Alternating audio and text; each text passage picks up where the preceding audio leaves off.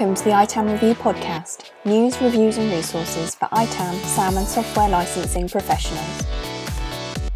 Hello and welcome to the ITAM Review Podcast. This is episode 4 and today we continue our series on complex licensing vendors, and this time we're going to look at IBM licensing. On the call today I have Eric Chiu from HW Fisher and Koen Dingjan from Solacom. So first of all, Eric, if I could ask you to introduce yourself, what's your background with IBM licensing and what do you do at HW Fisher? Right, okay, so I'm the director of Fisher IT Asset Consulting, which is part of HW Fisher, a medium-sized accounting firm.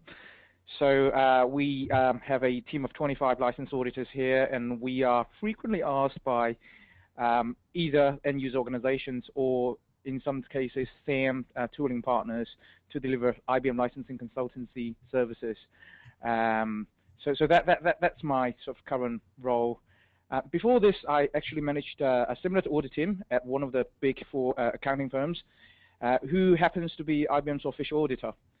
So with an ex-colleague, we helped IBM actually launch its compliance program in the UK and Ireland, and I've personally managed over 200 audits on behalf of IBM over a six-year period. So as you can probably see, I'm sort of an ex-inside man with very deep knowledge and experience of IBM licensing and audits. So that was my background with IBM. So at what point does HW Fisher get involved? How would you typically engage with a client? It's typically most commonly is basically when a client receive a letter of audit, a notification of audit from IBM, requesting access to data and starting an audit. That's at the point where a lot of organizations starting to panic and realize they don't have a good control of their IBM software estate, and that's where we get involved. To help them defend an audit or proactively manage the licensing position. Okay. And are you, how do you actually work with IBM? Are you some sort of partner with them, or how does that work? No, we are completely independent from a HW Fisher's point of view. We have the knowledge and experience working with IBM licensing models, but we are not engaged or partnered with IBM in any way. Okay, cool. Thank you. And Koen, you were one of our first contributors with IBM licensing, and you did a very great IBM licensing guide for us on the ITAM Review. So thank you very much for that. It's still on the site now and very well read and gets lots of views every month. So thank you for that. Could you also give an introduction and what's your background with IBM and a little bit about what Solacom do? Sure. So my name is Koen Dingjan. So in the past, I worked at Deloitte at the office in Brussels. Where I performed software license compliance reviews mainly for IBM at middle-sized and large companies throughout Europe. And back in 2009, I decided to start as a self-employed consultant, license compliance consultant specialized in IBM licensing. So I guess a bit similar to Eric, the projects I've done in that period, or since 2009, are supporting customers on the one hand during IBM license compliance audits and also help customers to implement processes to support their IBM license compliance reporting within their organization. And again, as I said to Eric, when would you typically get involved? When do you get pulled in? So what I usually notice indeed is that most customers would contact me when there's an audit ongoing, either in the early stages or in the late stages. So sometimes when they receive a notification letter, they would contact me, but in some cases only towards the end when there are already ongoing settlement discussions. So many customers will contact me during an audit, but especially the larger customers nowadays, will also reach out even if there's not an audit ongoing, but just because they have experiences with other vendors and audits in those areas, and they just want to be prepared for an IBM audit. If I could ask you, just to begin with, sort of a broad view of IBM licensing and perhaps what are the major stacks or the major technology stacks within IBM, and what sort of licensing does IBM involve, and you know, where do clients typically get tripped up? Sure. So IBM has 5 portfolio of software, from information management, which includes a lot of databases and content management software, to Lotus, which is mainly email, messaging, etc., to Tivoli, which is monitoring of infrastructure and applications, and WebSphere, which is the middleware. And finally, the 5th stack is Rational, which is what IBM's portfolio of software development tools. So I think these, from a software portfolio point of view, these are the 5 families under IBM. And each of them are can be licensed in many different ways. And from my point of view, IBM is probably the vendor with most different type of licensing metrics in the world, even worse than SAP and Oracle in many ways. So, for example, for just to give you an idea, for user type of licenses, I can easily name up to 20. And Koen can probably confirm that. So, but the way I look at IBM licensing models, there are primarily 5 ways. One is based on capacity of hardware. That is traditionally server-based licensing, migrated to CPU processor-based licensing, then to what IBM call processor value unit, PVU, etc. So that's one main category. The second category is what IBM call user-based licensing. So you have the traditional, easy to understand authorized user licenses, but then you can have concurrent user licenses, role-based user licenses, i.e. different roles of users give you access to different type of modules, similar to SAP, if you have experience with SAP before. And it can also be something called user value unit licenses, where IBM applies different discount values to different amount of users. So this is the second type, and the third type is actually what I can see is on the storage capacity metrics.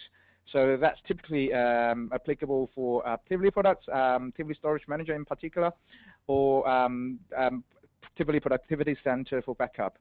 So these are measured on the a certain amount of capacity that's used for backup solutions. So I think these are the 3 main most popular type or groups of licensing metrics IBM employs.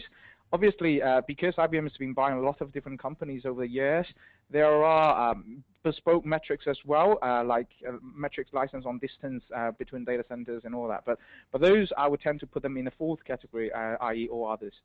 So that's my understanding of IBM licensing metrics. Koen, do you want to contribute anything else on that? Yeah, so I think you already gave a very good overview, so I don't really have anything to add to that. So maybe I think a lot of people who work in the area of license management may already have experience, for example, with Microsoft or Adobe or some Oracle.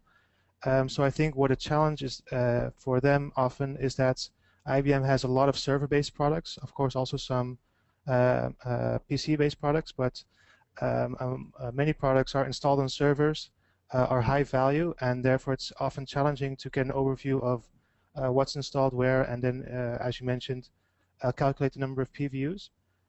So I think that's part of the complexity, and the other part is that IBM continues to acquire companies all the time. So I think Eric also mentioned this, but that causes new metrics to be introduced, new products to be within scope of the IBM portfolio. So that's something that's IBM compliance managers within organizations have to deal with on a day-to-day basis. Okay, so thank you. So you both say that you've worked with audits and audit activity around IBM. So if you get parachuted in to help with an audit, what's the sort of top 3 risk areas when looking at IBM? What are the 3 obvious ones that you look at first to see where the risk might be?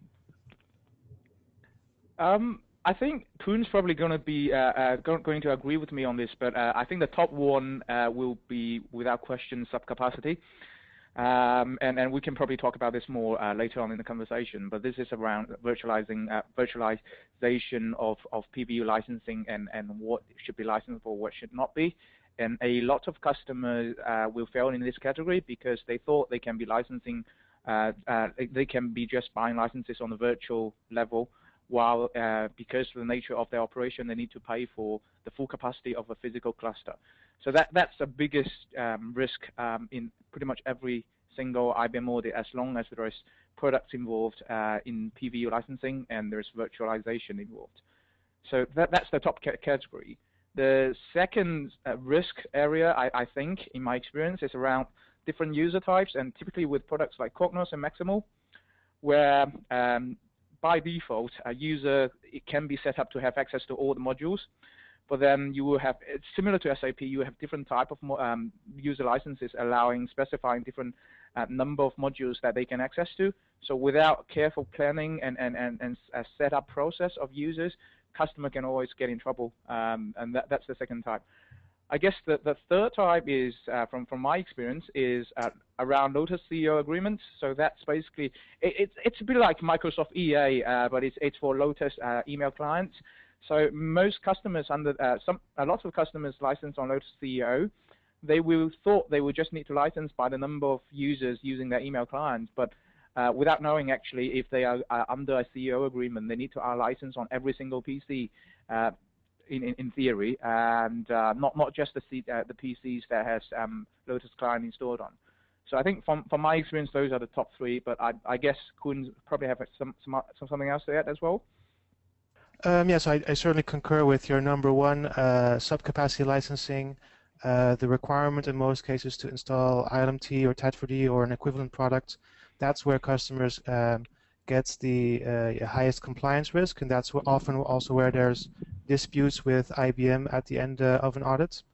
So that's certainly the number one risk, and the other risks are often kind of product-specific. So Eric already mentioned Cognos. I think Informix Concurrent Sessions is also a high-risk product, and any product basically where you're free to install it on any machine without a central overview. So many information management related products such as DB2 or WebSphere I would consider high risks. But so in general, like overall risks, I would number one would indeed be subcapacity licensing, and I think other things that customers struggle with are knowing what software is installed on which machine, and understanding the hardware details and having the accurate sources to calculate those numbers. So whenever a customer doesn't have a decent kind of overview or inventory, and then an audit comes in and actually creates an inventory at that moment, that's also where I see large discrepancies, because the customer didn't expect to see all those installations they hadn't measured before. Okay, perfect. And we all know that if you look at the top 10 software vendors, that the guidance around software licensing and practices and rules and how they communicate those rules varies wildly. How does IBM rate? Do they provide good resources online and clear rules around licensing? What's that like compared to other vendors? I think in my experience, I pretty much work with most of the top 10 vendors acting as their auditors before. So I think IBM is actually the best in terms of sharing licensing terms and conditions and requirements freely, and make it available, easily accessible online. So there's actually a website. I don't have the URL on top of my head at the moment, but if anyone just go in Google and search IBM software licensing agreements, it actually takes you to a website, IBM website, where you can search for every single piece, the terms and conditions for every single piece of IBM software. So I think that's very useful, and in my knowledge, I don't know any other vendors that's providing this level of detail online freely available to anyone.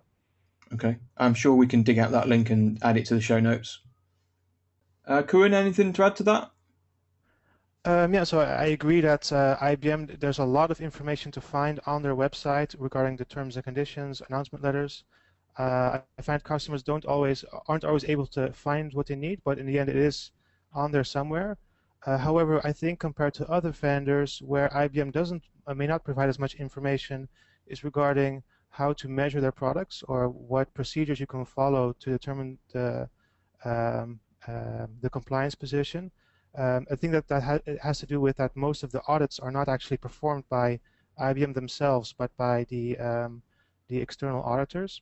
So if you compare, for example, where Oracle has auditors in-house, and Microsoft also offers kind of information on how to set up your SAM program. I haven't seen as much initiative in that area from IBM in the past, although I think they're trying to build it up now to provide SAM advice to customers. But I think what customers often struggle with IBM is understanding how to measure the deployment quantity for the products in their scope. Yep, and I second that completely. I think what the licensing database or the knowledge base shares, which is freely available online by IBM, does tell you is that what licensing metrics a specific product is licensed under. So let me give you an example. Let's say Informix database, growth edition. It will tell you this product is licensed on a concurrent session basis. And you cannot use more than four CPUs or something like that within its terms and conditions published online. But what it doesn't tell you is how can you measure these concurrent sessions? What commands do you need to run against the Informix databases to generate these session counts? And which numbers are relevant for licensing and which are not? So these come step-by-step guide of identifying your licensing position is not available on IBM's website. And this is a huge problem. It's because apart from the products that's licensed on PVU or RVU basis, which can be captured by RLMT, everything else, every product licensed on some other metrics within IBM product, they normally do not have a automatic way of generating that. So, another example is for Tivoli storage products licensed on capacity basis. There isn't a easy view to say this is the capacity we're using here, and hence these are the terabytes we need to license for. You actually need to go to IBM website, know where to look for, and download a particular script in the similar nature as the Oracle LMS scripts, and then curate it against the product, and then generate a certain output, and then read the output and determine your terabyte license position. So as you can probably feel now, a lot of these kind of measuring deployment levels is done manually using specialized knowledge which is not published by IBM. And it's and a lot of this is actually developed by the IBM auditors over the years of audit engagements. So even when IBM is designing the products in the first place, it didn't think of how can the customers measure the usage level of our product according to licensing terms and conditions. So that's I think that's one of the biggest challenges for license management point of view on IBM products.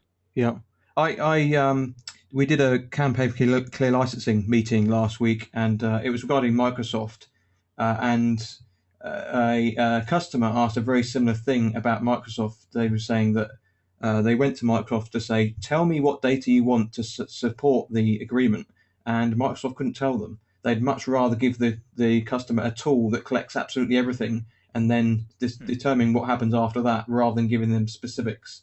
I think that's so. IBM are not alone in that. It's quite vague, isn't it? Yes, right. Indeed, in terms of what data they need to gather and how to gather those data. Yeah. So my advice would often be to customers who have been through an audit is actually to capture as much as they can the procedures that were performed during the audit, so that they can learn from it and then be better prepared the next time, as they will then have some scripts or procedures or information collection templates which they can use to measure the IBM products in their environment. So talking of tools and scripts, like other large vendors, IBM has some in-house tools. It also has some commercial tools that it sells, and obviously other technology is available to manage IBM as well. What's your view on the tooling available to help customers with picking up data for IBM? I guess the most obvious one is RLMT/Tivoli. So from a simplistic point of view, RLMT is a shrink-down version of Tivoli that only does IBM products discovery and PVU measurement.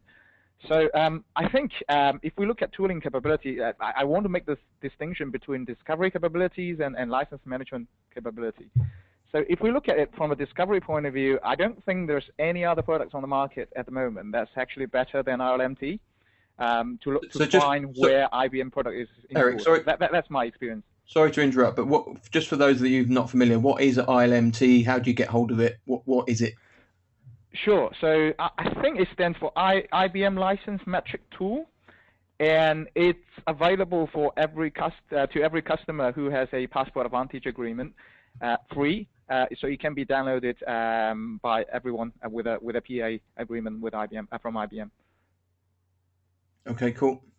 And what's the TAD4D that you mentioned? What's the relationship between those two?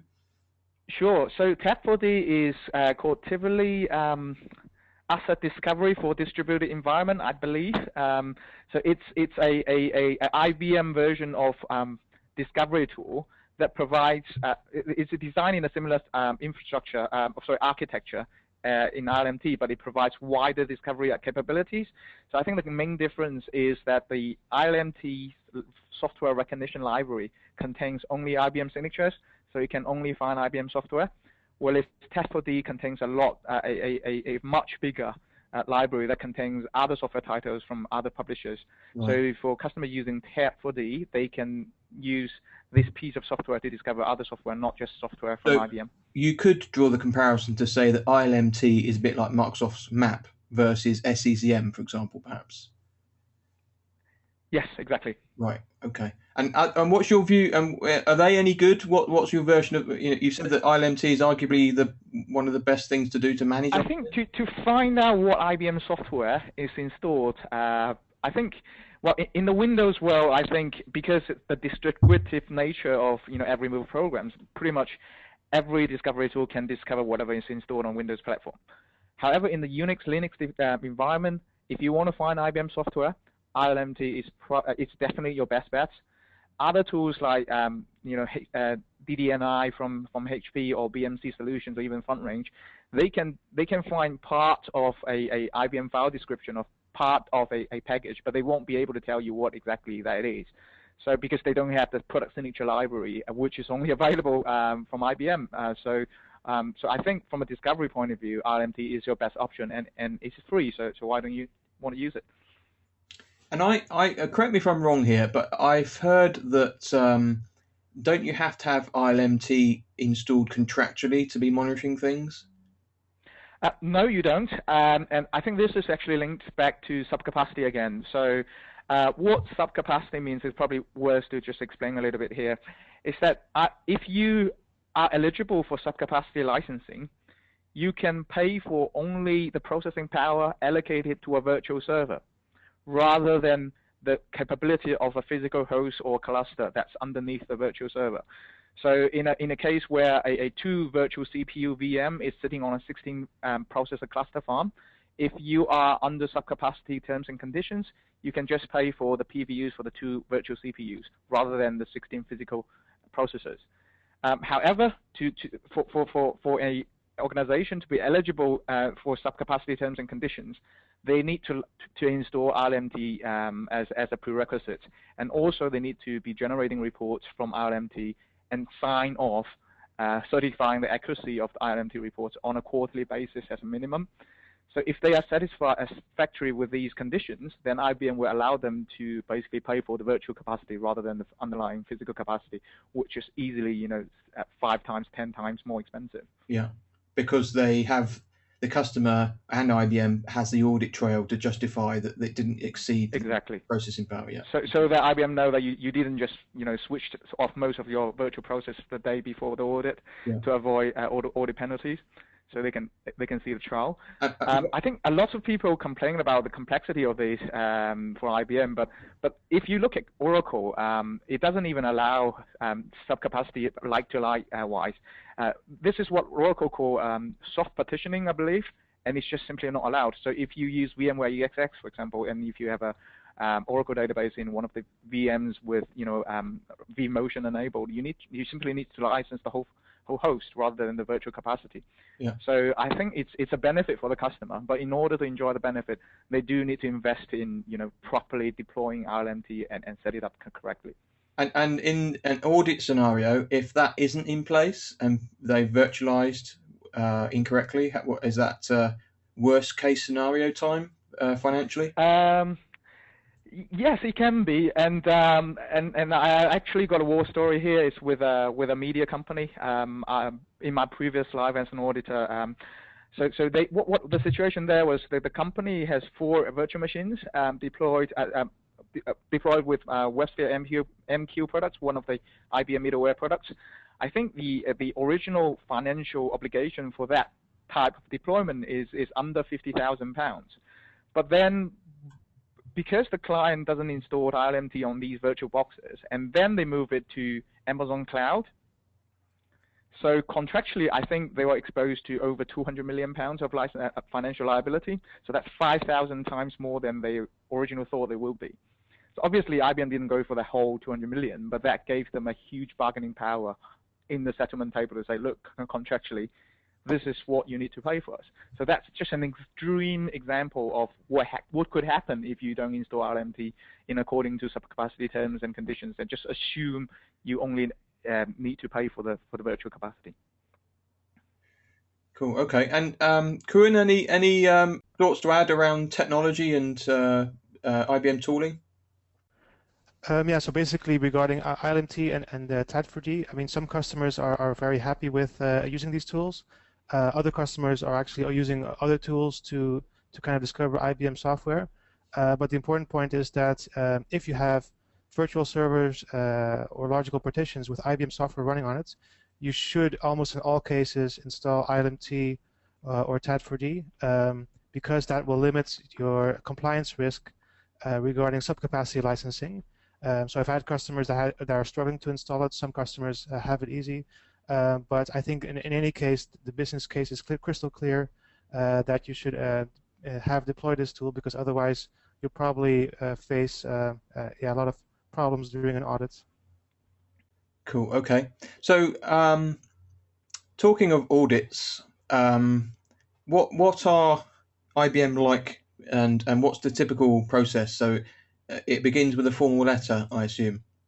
Sure. So usually a customer will first receive a letter from IBM announcing the audit, as well as the scope and the basis of the audits, and they will include the name of the external auditor that will perform the audit. So a few weeks after receipt of this audit letter, the external auditor will contact the customer in order to set up a kickoff meeting. So what I'm describing now is kind of the regular or kind of full audit. So during this kickoff meeting, it's usually a three-way meeting with the external auditor, the customer, and IBM, where kind of the background is discussed and the intended approach. Sometimes this is also combined with a scoping meeting. Sometimes the scoping meeting is separate. During a scoping meeting, they'll discuss how to approach the audits, what sites are in scope, what products are in scope, what timelines can be agreed. So I'd always recommend customers to really focus and bring their own inputs on what their preferred timeline is, what is, for example, a busy season where they cannot really allocate resources to the audits, and when what periods would work better. So that's the kickoff scoping parts. Then the next step is usually that the external auditor will request information from the customer. It can be through a combination of templates or scripts or emails, where they kind of want to get an initial overview of the deployment position of all the IBM products in scope, as well as some general overviews such as the server lists and the data centers in scope. So there will be a data collection usually done remotely, and after that, the auditor has received initial batch of information, they'll often agree to perform a certain on-site tests or testing days. So then the auditor will have meetings on-site with different people at the customer organization with whom they want to perform tests, such as administrators of IBM products or administrators of the server environments. And the main focus of those tests are to verify completeness and accuracy. So they want to make sure that the information that they received prior to the on-site tests is both complete and accurate. Of course, they cannot always aim for 100% accuracy, but they try to get a reasonable level of confidence that they have actually covered all IBM products. So following these on-site testing, there might be some additional information exchanges, additional questions asked by the external auditor. And once the external auditor is satisfied that they have the information they need, they'll create a draft report. And this draft report is then sent to the customer for their review and for the customer to provide any comments on the reports. And once this, the customer has provided all the comments they want, the external auditor will then submit the reports, the final report, to IBM. And then the final stage is that there will usually be a settlement discussion if there is a license shortfall between IBM and the customer. So it's important to note that normally IBM is not involved in the audits between the phases of the kickoff meeting and the final reports. So IBM will only normally receive status updates on how the audit is going, but they will not receive the information collected during the audit or actually know what's going on until the end of the audit, as all the kind of audit activities will be between the external auditor and the customer. So that's kind of a brief description of the complete process. I don't know if you have anything to add to that, Eric. I think I think you have pretty much covered everything, but I just want to highlight a number of points that Koen has already mentioned. So one is when the auditors are actually requesting for customer for information, that is actually asking the client to tell the auditor what your view of your deployment of IBM is. So it's an opportunity for you to demonstrate that you know where your software is.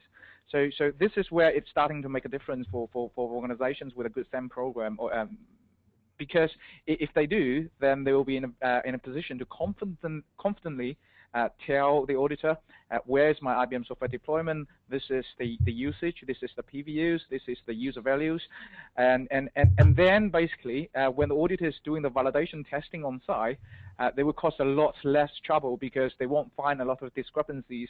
So they will stick with a relatively small sample, rather than if your data is all over the place and you're contradicting yourself between different data sources, then the auditors will continue to expand their sample sizes to an extreme that they probably want to scan every single box.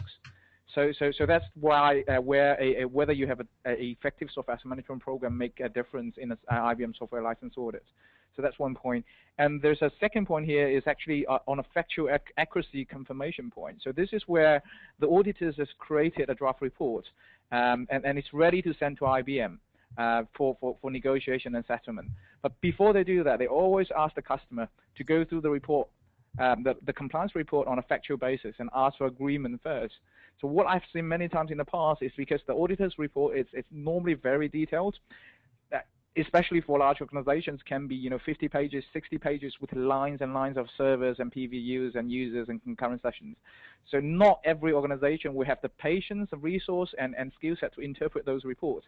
And sometimes I've seen happens many times actually. The organization just say, okay, it looks all right, it looks factual, and that actually gives them a very bad position when they're when they're on the negotiation table, because IBM will say, actually, those -10 of licensing shortfall is something you have already agreed on an email to say that you agree on the factual accuracy basis, without actually validating it.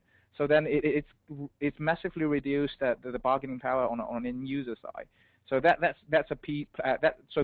factual accuracy agreement part, I think is someone that, from an end user point of view, needs to pay extra attention to. Don't agree to any factual accuracy of the report from the auditor unless you're 100% confident that you understand the report accurately. So you mentioned completeness and accuracy. So my understanding is of those two concepts is completeness is if I've got IBM on 1,000 machines. On 1,000 servers, I need to be confident that it's 1,000 and not accidentally 1,500. So I've got a complete picture of my estate. And then the accuracy is the, whether it's definitely installed and the validity of that data on those 1,500 servers or 1,000 servers, whatever it is. So is that the right understanding? And how do you go about doing that with IBM? Is it like other technologies where you might bounce it off of inventory and AD and stuff to validate the data? How do you go about providing trustworthy IBM data? I think because the nature of IBM software, so most of them are in middleware or database software in data center and non-Windows environment, so that they don't normally use AD. What they do is they will look at your entire server inventory from CMDB or from your asset registry, even accounting books, to find out, let's say you have 2,000 servers altogether. You have told us IBM is on 1,000. So they will then select a sample of the remaining 1,000 which you haven't declared any IBM software, and then perform negative testing by running the auditor scripts. So these are basically operating commands patched together to be a script. So they were basically asking for credentials to log on to the selected sample servers, and then basically scan those servers to see whether there's any IBM software installed on those servers.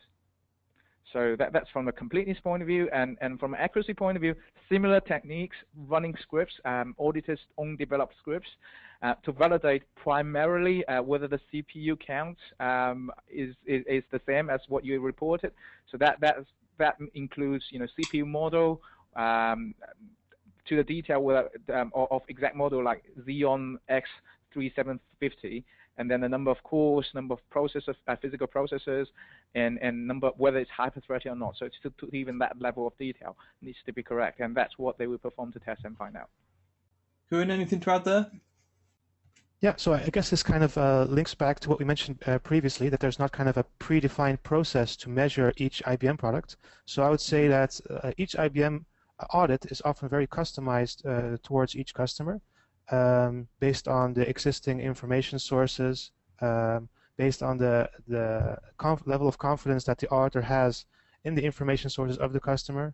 So an auditor will often try to assess, okay, if this information source always seems to provide accurate data and we can test a few servers, then they need to perform less testing.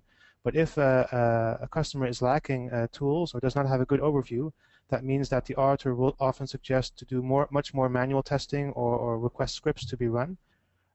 So this is something that's you know, that's often an ongoing discussion between the customer and the auditor.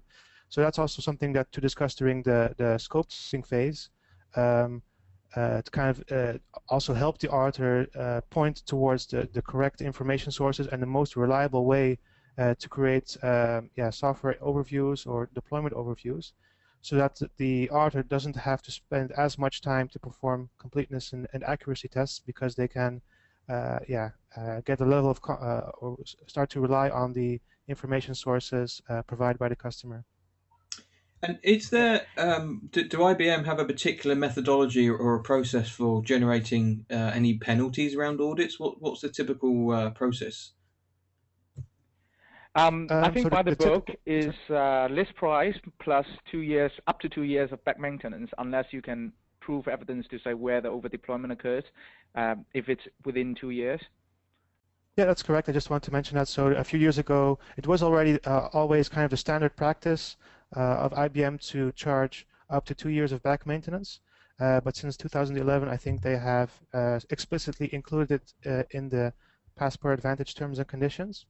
So when we say up to two years back maintenance, it means is if you can actually prove that your non-compliance has taken less than 2 years, then you can argue with IBM that the back maintenance charge should also be less than 2 years.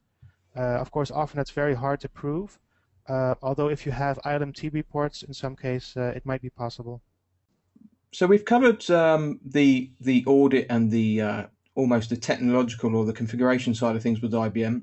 Could we look at now the licensing or the procurement records? What are IBM records like, and are they easily accessible? And how? What's your experience during audit activity with IBM license records? I think in general, IBM licensing records are relatively easy to access because IBM's contract, most IBM contracts are called Passport Advantage, so. Customers on the Passport Advantage agreement, they will be given access to IBM's websites, where actually all of their transaction records, either base licensing purchases or annual maintenance transaction records, will be available online and can be downloaded from a central point of location. And that's, I think that's the good thing, and that's applicable for, I would say, for a typical customer, 80% of the licenses they have ever acquired from IBM. Unfortunately, because IBM keep buying other software companies as well, so products like Cognos and Maximo, they are all kind of acquired within the past 5-10 years. So some of these contracts might be legacy contracts agreed with the customer before they are acquired by IBM. So some of these legacy contracts might not be available on the Passport Advantage side. So it is, in that case, it is basically the customer's own responsibility to look after their paperwork and any legacy contracts for those software. And I guess the other possible complexity on the sort of the contract side is what IBM call the SO agreement. It's a bit like an enterprise agreement in other vendors' terms, where the customer can prepay a pot of money within typically over a period of time, let's say 2 years or 3 years, and then they can use that pot of money to draw any licensing that they want from IBM from an agreed catalog. So that is sometimes increase the complexity. So I guess from a customer point of view, they do need to have someone in-house to really understand what the enterprise agreement is and what they have signed up to and what actually entitled them to use, because it's not an easy case where it describes, you know, this software application, this title, this quantity under enterprise agreement. Yeah. Okay, so we've covered the sort of compliance and the audit side of things, but can you think of opportunities whereby companies can actually save money proactively with IBM? What would you recommend on that front? I think even just from the contracts and license entitlement management point of view, as Koen mentioned, actually most of the companies, when they are asked the question, how many IBM licenses do I have? The contract managers, what they will do is they will look at last year's renewal quotes and find out what products is being renewed, and then assume that's the licenses they have. But in reality, in most large organizations, especially organizations with different sites and subsidiaries and different subcontracts, by doing so, they might be missing a lot of base licenses that's not being renewed. So by going through an active complete license discovery or entitlement discovery, as how we call it, customer can sometimes find valuable licenses that's not, you know, actively renewed, and then can use that to offset partially at least some of the financial penalties that they may be facing by the end of the audit. So that's I think that's one way of saving money. The other way of saving money, obviously, it's pretty much applicable for most of the data center software vendors, is that if they have a very confident software asset management program, they know exactly how how much spare capacity they have with IBM software, and they are confident that they don't plan to use those spare capacity in the near future. They can choose to switch off maintenance, which is easily 22% of the base licensing fee. So by switching off maintenance, they can save money from there as well. Perfect, thank you. And Koen, any examples there? What would you recommend for clients looking to do license optimization around IBM? I think one opportunity could be for large organizations that have many agreements or sites of Passport Advantage sites within their company. So what IBM usually offers is a standard discount, an RSVP level, based on the volume of licenses and entitlements you purchase from IBM. But if you have separate sites within your organization, they might actually have a lower discount level than your central sites or central agreements. So I think it's always good to see if an organization can try to consolidate all those sites, so that in all parts of the organization they benefit from the highest discount level when purchasing entitlements. Are IBM typically open to that? Yeah, so often the challenge is that IBM doesn't always know what sites belong to your organization, but they are open to consolidation indeed. Okay, cool. And it's basically also a question of, or a matter of, purchasing the licenses through your largest site or agreements, and then you will benefit from the highest discount. So IBM is open to that indeed. Yeah, because typically IBM wouldn't know what's the relationship between a parent company and the subsidiary and basically the contracts associated with each. So if the end user takes the proactive action to demonstrate IBM to say, all these 20 contracts, 20 agreements, 20 sites that we have with you, they're all ours, and let's do a consolidation. as long as they take the action with IBM, I think IBM is quite open to do a consolidation of contracts. Okay, and Eric, you wanted to mention a case study that you'd worked on.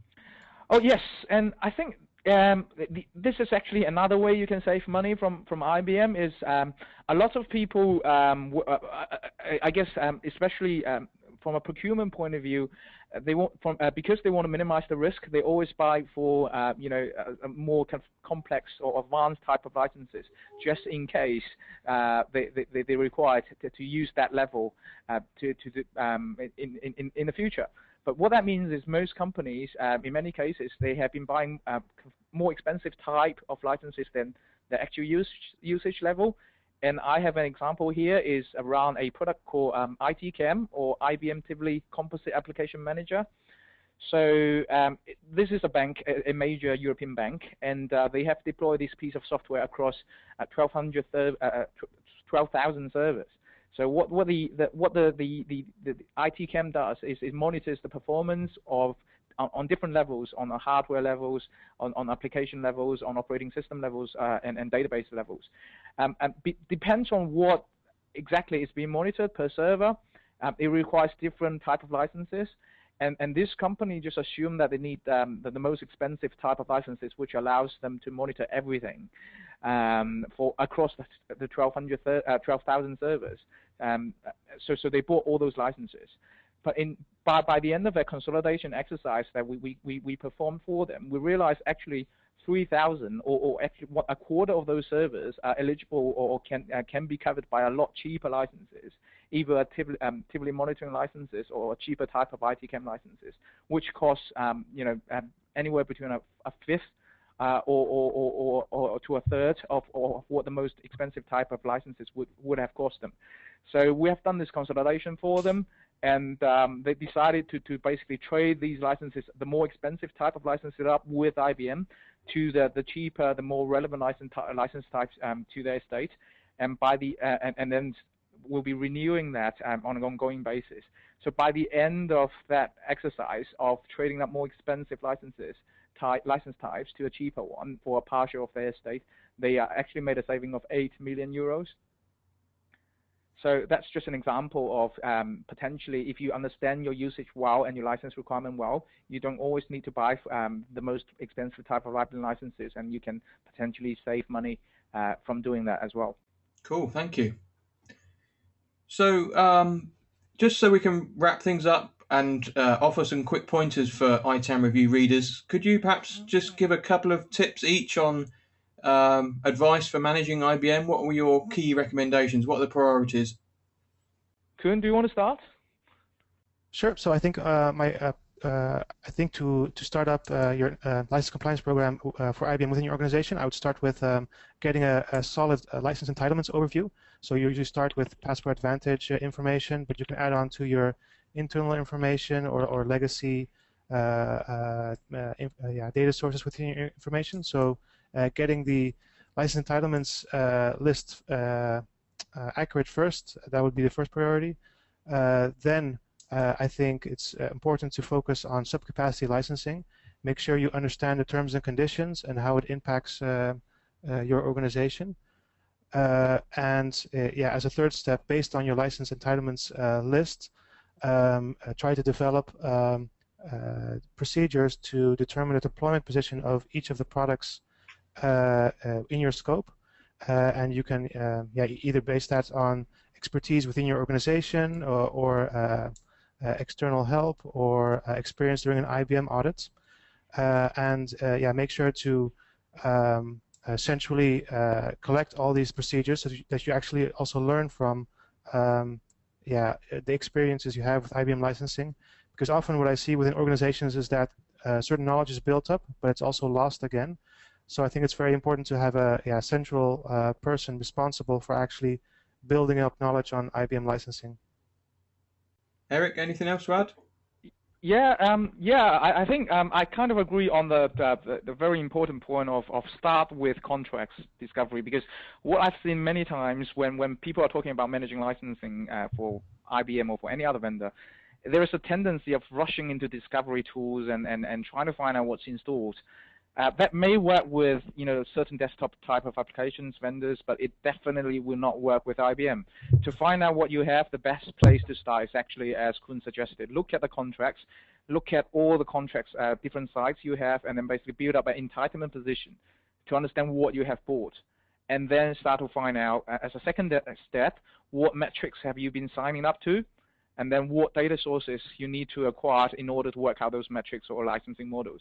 So that's how you start managing licensing for a data center vendor like IBM. So that's very important. Always start with a contract and understanding the metrics and the data requirement to support those metrics, because finding out where things are installed is just a tiny piece of puzzle in the IBM world. So I think that's the first piece of kind of takeaways I want to highlight. The second piece is actually, I guess for anyone that's listening to this podcast, they must be an IBM user, and there's a 90% chance they have PVU software in their environment and often virtualized. So for my second piece of takeaway is, if you still haven't downloaded RLMT and installed it, go ahead and install it, because otherwise you are very likely to be in trouble. So one thing to note though, ILMT is free, but it from a licensing point of view, but it's not free in terms of the investment of getting it up and running and reporting accurately. So there is a investment that the organizations need to make in order for ILMT to be reporting accurately, and so that they can enjoy the subcapacity licensing discounts. So getting ILMT reporting up and running and reporting accurately, that's the second piece of takeaway, I would say. And I guess my last point is, don't view IBM as a trouble or an issue from an overall software asset management point of view, because the way I look at it and always advocate it with my SAM client is actually see IBM as an opportunity. Because if you learn how to manage IBM software licenses, because of its complex nature and the width of licensing metrics, if you have an infrastructure, that's your data, that's your tools, that's your processes, it's capable of supporting IBM license management. If that's the case, that same infrastructure will allow you to support any other vendors on the planet. So I think IBM is an opportunity, and for any organization to start taking control of their software assets. Absolutely, I absolutely agree. I've heard the same of Microsoft as well, because Microsoft touches servers and desktops and virtual and mobile, and if you crack Microsoft, you'll touch so many areas of the business that you can practically do most other vendors as well. So I guess IBM is exactly the same. Yep. So perfect. Thank you very much, guys. Hopefully the listeners will have found that useful, and a quick introduction to IBM licensing. If you have any further questions around IBM licensing, you can either post them on our LinkedIn group or drop us a line on the ITAM Review website, www.itassetmanagement.net. For anyone on the call that wants to learn more, how can we get hold of you, gentlemen? Are you available online somewhere? Koen first? Yep,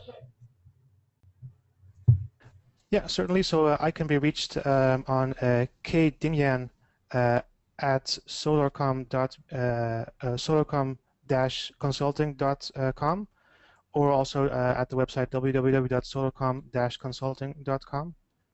So that would be, and also on LinkedIn, people can find me, Koen Dingjan, and connect if they have any questions. Perfect, thank you. And Eric? Yep, I think the easiest way to get my contact details is on our website, which is 3ws.hwfisher.co.uk/FIAC, which is FIAC for Fisher IT Asset Consulting. Okay, perfect. Thank you. So just to wrap things up, I'd like to give a quick plug for a ITAM Review event coming up in November. We're actually having a Tools Day on the 18th of November in London, and we have 6 different tool manufacturers all coming into one space in London. So if you're in the market for SAM tool technology, or you're considering moving or investing in SAM tool technology, it's an ideal day to come and see the very best that's available all in one space and connect with the vendors directly. It's a completely free event, and we have Espera, Brainware, or also known for Spider, Sotero, Concord, Flexera and Snow all in the same room. So it's looking like a very good day if you're into looking at SAM technology. So have a look at itamreviewevents.com. That's itamreviewevents.com, and you can learn more and register there. Until next time, thank you very much for your time, and thank you for listening.